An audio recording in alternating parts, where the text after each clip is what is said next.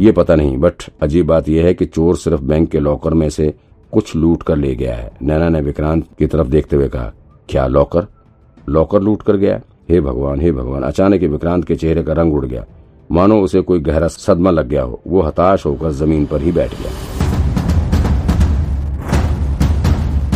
क्या हुआ विक्रांत? विक्रांत, तुम्हें क्या हो गया? राघव ने तुरंत ही घबराते हुए कहा, मेरे पैसे मेरे पैसे!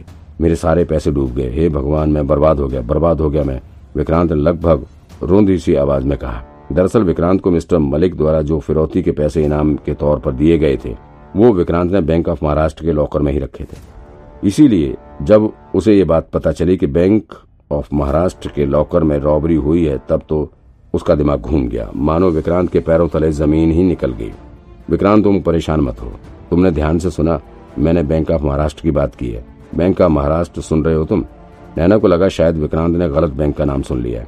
सुना मैंने, बैंक ऑफ़ महाराष्ट्र के ही लॉकर में मैंने वो पुराने नोट रखे थे। अपने पुलिस ब्रांच के सबसे करीब वही बैंक है, जिसमें मेरी लॉकर की सुविधा उपलब्ध है, और मैंने वहीं पे रखा है। हे भगवान, इतनी बुरी किस्मत कैसे हो सकती है मेरी? ऐसा लग रहा था कि मानो विक्रांत अभी यहीं रो देगा। अब यहाँ क्यों रुके हो? जल्दी चलो, जल्दी। मेरे पैसे कौन लूट गया? हे भगवान, ऐसा लग रहा था विक्रांत के किसी बेहद करीबी मित्र की मौत हो गई है। Bank of Maharashtra, DN Nagar police branch के पास में ही स्थित था। ये सब लोग अब फ़ौरन वहाँ के लिए रवाना हो चुके थे। विक्रांत पूरे रास्ते घबराया हुआ सा नज़र आ रहा था। इस वक्त उसके मन में तरह तरह के ख्याल चल रहे थे।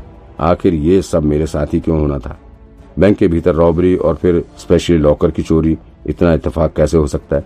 क्या मेरी किस्मत इतनी ज़्यादा खराब चल रही है? विक्रांत मनी मन सोच रहा था कि फालतू में नैना को लेकर नदी में कूदा, जबकि वहाँ से कुछ कनेक्शन ही नहीं था। यह अदृश्य शक्ति भी न, मुझे पहले ही हिंट दे देती कि गड़बड़ कहीं और होने वाली है तो फिर भला मैं नैना को लेकर पानी में क्यों कूदता? इतनी मुश्किल से तो नैना से दोस्ती बढ़ रही थी, लेकिन सारा प्लान चौपट हो गया। अब शायद ही विक्रांत को जल्दी नैना से इतनी अच्छी दोस्ती बनाने का मौका मिले। विक्रांत अब जाते समय देव की गाड़ी में बैठा हुआ था। इसी गाड़ी में जतिन का सात साल का बेटा भी बैठा हुआ था। उसे देखकर विक्रांत को और ज़्यादा चिड़ हो रही थी। उस वक्त तो उसने हाथ में अपनी खिलौनों वाली बंदूक भी ले रखी थी। विक्रांत का जी कर रहा था कि अभी तुरंत ही उस बंदूक के टुकड़े टुकड़े करके रख दे। अच्छा खासा नैना के साथ बैठकर रंजीत मेहरा के बारे में बात कर रहा था और उसके केक को ढूँढने का प्लान बना रहा था। लेकिन इस उल्लू के पट्टे ने अपने खेल के चक्कर में सारा प्लान चौपट कर दिया। विक्रांत को याद आया कि उसके और नैना के बीच यहाँ से निकलकर तुरंत ही आर सिटी मॉल जाने का प्लान बना था। वहाँ पर वो उस केक के बारे में पता लगाने की कोशिश करने वाले थे, लेकिन तभी उस इमरजेंसी कॉल ने सारा गेम खराब करके रख दिया। लेकिन किसी भी हालत में विक्रांत इस क्लू को खोना नहीं चाहता था, क्योंकि केक के बारे में इन्फॉर्मेशन जुटाने के लिए उसके पास वक्त बहुत कम था।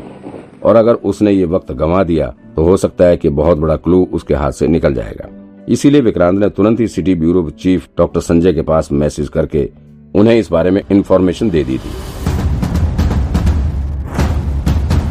ताकि डॉक्टर संजय खुद वहाँ पहुंचकर ज़रूरी जाँच कर सके, लेकिन डॉक्टर संजय के व्हाट्सएप पर मैसेज सेंड तो हो गया, लेकिन उन्होंने कोई भी रिस्पॉन्स नहीं दिया। इस बात से विक्रांत का दिमाग ज़्यादा खराब हो रहा था। विक्रांत को अचानक ही आज के दूसरे कोडवर्ड की याद आई, जो कि अदृश्य शक्ति ने चंद्रमा बताया था। वैसे तो चंद्रमा का अर्थ पैसे से था लेकिन विक्रांत को ये उम्मीद नहीं थी कि इस बार उसे पैसे मिलेंगे नहीं, बल्कि खुद के पास जो है, वो भी हाथ से निकल जाएँगे। विक्रांत काफ़ी दुखी मन से गाड़ी में बैठा हुआ था। वो किसी से कुछ भी बात नहीं कर रहा था। मनी मन, वो अदृश्य शक्ति के सिस्टम को ही कोस रहा था। गाड़ी में बैठे देव ने अचानक ही कहा, वैसे तुम लोगों को ये थोड़ा अजीब नहीं लगता? आज तक हमारे ब्रांच पर कोई रॉबरी का केस नहीं आया था, लेकिन ब्यूरो चीफ पीयूष के आने के बाद सब कुछ थोड़ा अजीब सा नहीं हो रहा? हम्म सही बात है। अमित, देव की बात से हामी भरते हुए कहा। अच्छा तुम लोगों को क्या लगता है, ये रॉबरी करने वाला डकैत पकड़ा जाएगा? क्योंकि अभी तक तो उसके बारे में कोई इन्फॉर्मेशन नहीं है। जैसे टाइम बीतता जाएगा, उसे पकड़ना मुश्किल होता जाएगा। अमित, तुम तुम थोड़ा ये पता करो कि इस रॉबरी में किसी को डेथ भी हुई है क्या? या सिर्फ़ रॉबरी ही है, देव ने कहा। अमित ने केस की इन्फॉर्मेशन लेने के लिए अपना फ़ोन खोला। तभी उसे एक और केस की नोटिफिकेशन दिखाई पड़ी। ओ गॉड ये क्या? अमित ने चौंकते हुए कहा। क्या हुआ? किसी की डेथ हुई है क्या? किसी की डेथ नहीं हुई है, बल्कि एक मरे हुए इंसान की फिर से मौत हुई है। देव के साथ ही विक्रांत भी हैरानी भरी नज़रों से अमित की तरफ़ देखने लगा। विक्रांत के दिमाग में फिर से ख्याल चलने लगा। कहीं ये पृथ्वी कोडवर्ड का असली अर्थ अब तो निकल कर नहीं आ रहा है। दरअसल, जिस एरिया में ये बैंक ऑफ़ महाराष्ट्र स्थित था, वो area DN Nagar police station के अंडर ही आता है। सो इस केस की इन्वेस्टिगेशन भी डीएन नगर पुलिस स्टेशन के डिटेक्टिव को ही करनी थी। जब ये लोग लोनावला से वापस ब्रांच के लिए आ रहे थे, तभी deputy bureau chief Mitali Sinha ने नैना के पास कॉल करके सीधे ही क्राइम सीन पर पहुँचने का ऑर्डर दिया। तो जितने लोग पिकनिक पर आए हुए थे, उन सभी को लेकर नैना सीधे ही बैंक ऑफ़ महाराष्ट्र ही जा रही थी। भले ही ये लोग काफ़ी फास्ट ड्राइव करते हुए वापस लौट रहे थे, फिर भी बैंक तक वापस पहुँचने में इन्हें तकरीबन एक घंटा तो लग ही गया। जब ये लोग रॉबरी वाले प्लेस पर पहुँचे तो वहाँ पर पहले से ही काफ़ी भीड़ लगी हुई थी। बैंक के बाहर पुलिस और मीडिया वालों की सैकड़ों गाड़ियाँ खड़ी थी। पूरे बैंक को सील कर दिया गया था। अब अंदर सिर्फ़ इन्वेस्टिगेशन करने वाली टीम को ही जाना अलाउ किया गया था। बाहर खड़े मीडिया कर्मी चिल्ला चिल्ला कर रिपोर्टिंग कर रहे थे और उनके पास जो भी आधी अधूरी इन्फॉर्मेशन थी, उसे न्यूज़ चैनल के थ्रू अपने ऑडियंस तक पहुँचाने की कोशिश कर रहे थे। मीडिया के अलावा बैंक के बाहर काफ़ी आम लोगों का भी जमावड़ा लगा हुआ था। अभी तक किसी के पास भी केस से जुड़ी पक्की इन्फॉर्मेशन नहीं थी। तो सभी अपने अपने हिसाब से कहानी बता रहे थे। वहाँ पहुँचते ही नैना सबको लेकर सीधे बैंक के भीतर गई। वहाँ भी अनगिनत पुलिस वाले और बैंक कर्मचारी खड़े थे। पुलिस इस वक्त सभी कर्मचारियों का बयान ले रही थी। यहाँ पर मिस्टर मलिक भी मौजूद थे। वो सीनियर पुलिस ऑफिसर के साथ कुछ बातचीत कर रहे थे। उन्हें यहाँ देखकर विक्रांत को थोड़ी हैरानी भी हुई, लेकिन बाद में पता चला कि मिस्टर मलिक इस बैंक के स्टॉक होल्डर हैं। सो इसलिए उन्हें भी यहाँ किसी ज़रूरी पूछताछ के लिए बुलाया गया है। अंदर जाते ही वहाँ deputy bureau chief Mitali Sinha मिली। नैना के नहीं पहुँचने तक वो ही इस केस को हैंडल कर रही थी।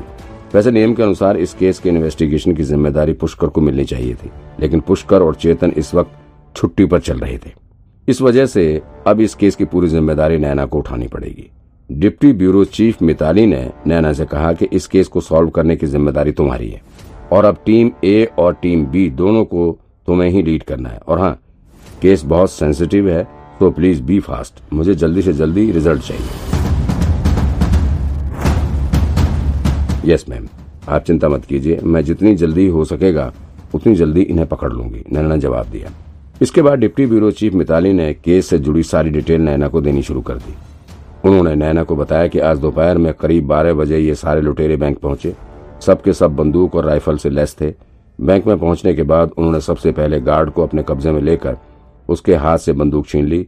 उसके बाद बैंक में जो दो चार कस्टमर थे, उन्हें डरा धमका कर एक जगह बैठा दिया।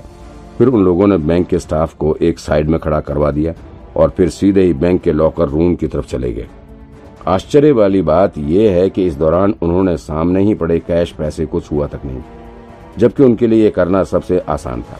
लॉकर रूम में जाने के बाद वहाँ से लगभग दस लॉकर को उन्होंने तोड़कर उसमें रखा सारा सामान लूट लिया। बैंक ऑफ़ महाराष्ट्र द्वारा लॉकर रूम की सुविधा कुछ साल पहले ही शुरू की गई। इसमें बैंक अपने ग्राहक को एक खास लॉकर देता है, जिससे ग्राहक अपना कीमती सामान रख सकता है। लॉकर रूम की सुविधा बहुत कम बैंकों द्वारा ही दी जाती है, और बैंक ऑफ़ महाराष्ट्र उनमें से एक है। बैंक ऑफ़ महाराष्ट्र का ये लॉकर रूम 80 मीटर स्क्वायर के एरिया में बना हुआ है। इसके भीतर कई सारे लॉकर बने हुए हैं। यहाँ की सिक्योरिटी बहुत टाइट रहती है इस एरिया की प्राइवेसी बनाए रखने के लिए यहाँ पर कोई सीसीटीवी कैमरा भी नहीं है। कस्टमर जब अपने कीमती सामान यहाँ रखने आता है तो वो अकेले ही होता है। इसलिए किसी को भी ये नहीं पता होता कि वो लॉकर में कौन सा सामान रख रहा है। और फिर जब उसे अपना सामान वापस लेना होता है तो वो सिर्फ़ लॉकर की चाबी और बैंक द्वारा दिए गए पासवर्ड की मदद से वो अपना लॉकर खोल लेता है। लॉकर भी अलग अलग साइज़ के होते हैं और साइज़ के हिसाब से ही उसमें अमानती सामान रखने का चार्ज बैंक द्वारा लिया जाता है। जैसे कि विक्रांत को अपने दो लाख रुपए के पुराने नोटों का एक बैग रखना था, सो उसने मीडियम साइज़ का लॉकर लिया हुआ था। उसके लिए विक्रांत हर महीने बैंक को तीन सौ रुपये का भुगतान करता था। आज तक कभी किसी बैंक में इस तरह की लॉकर रूम में लूटपाट होने की खबर नहीं आई थी। बैंक ऑफ़ महाराष्ट्र में पहली बार इस तरह की डकैती हुई थी।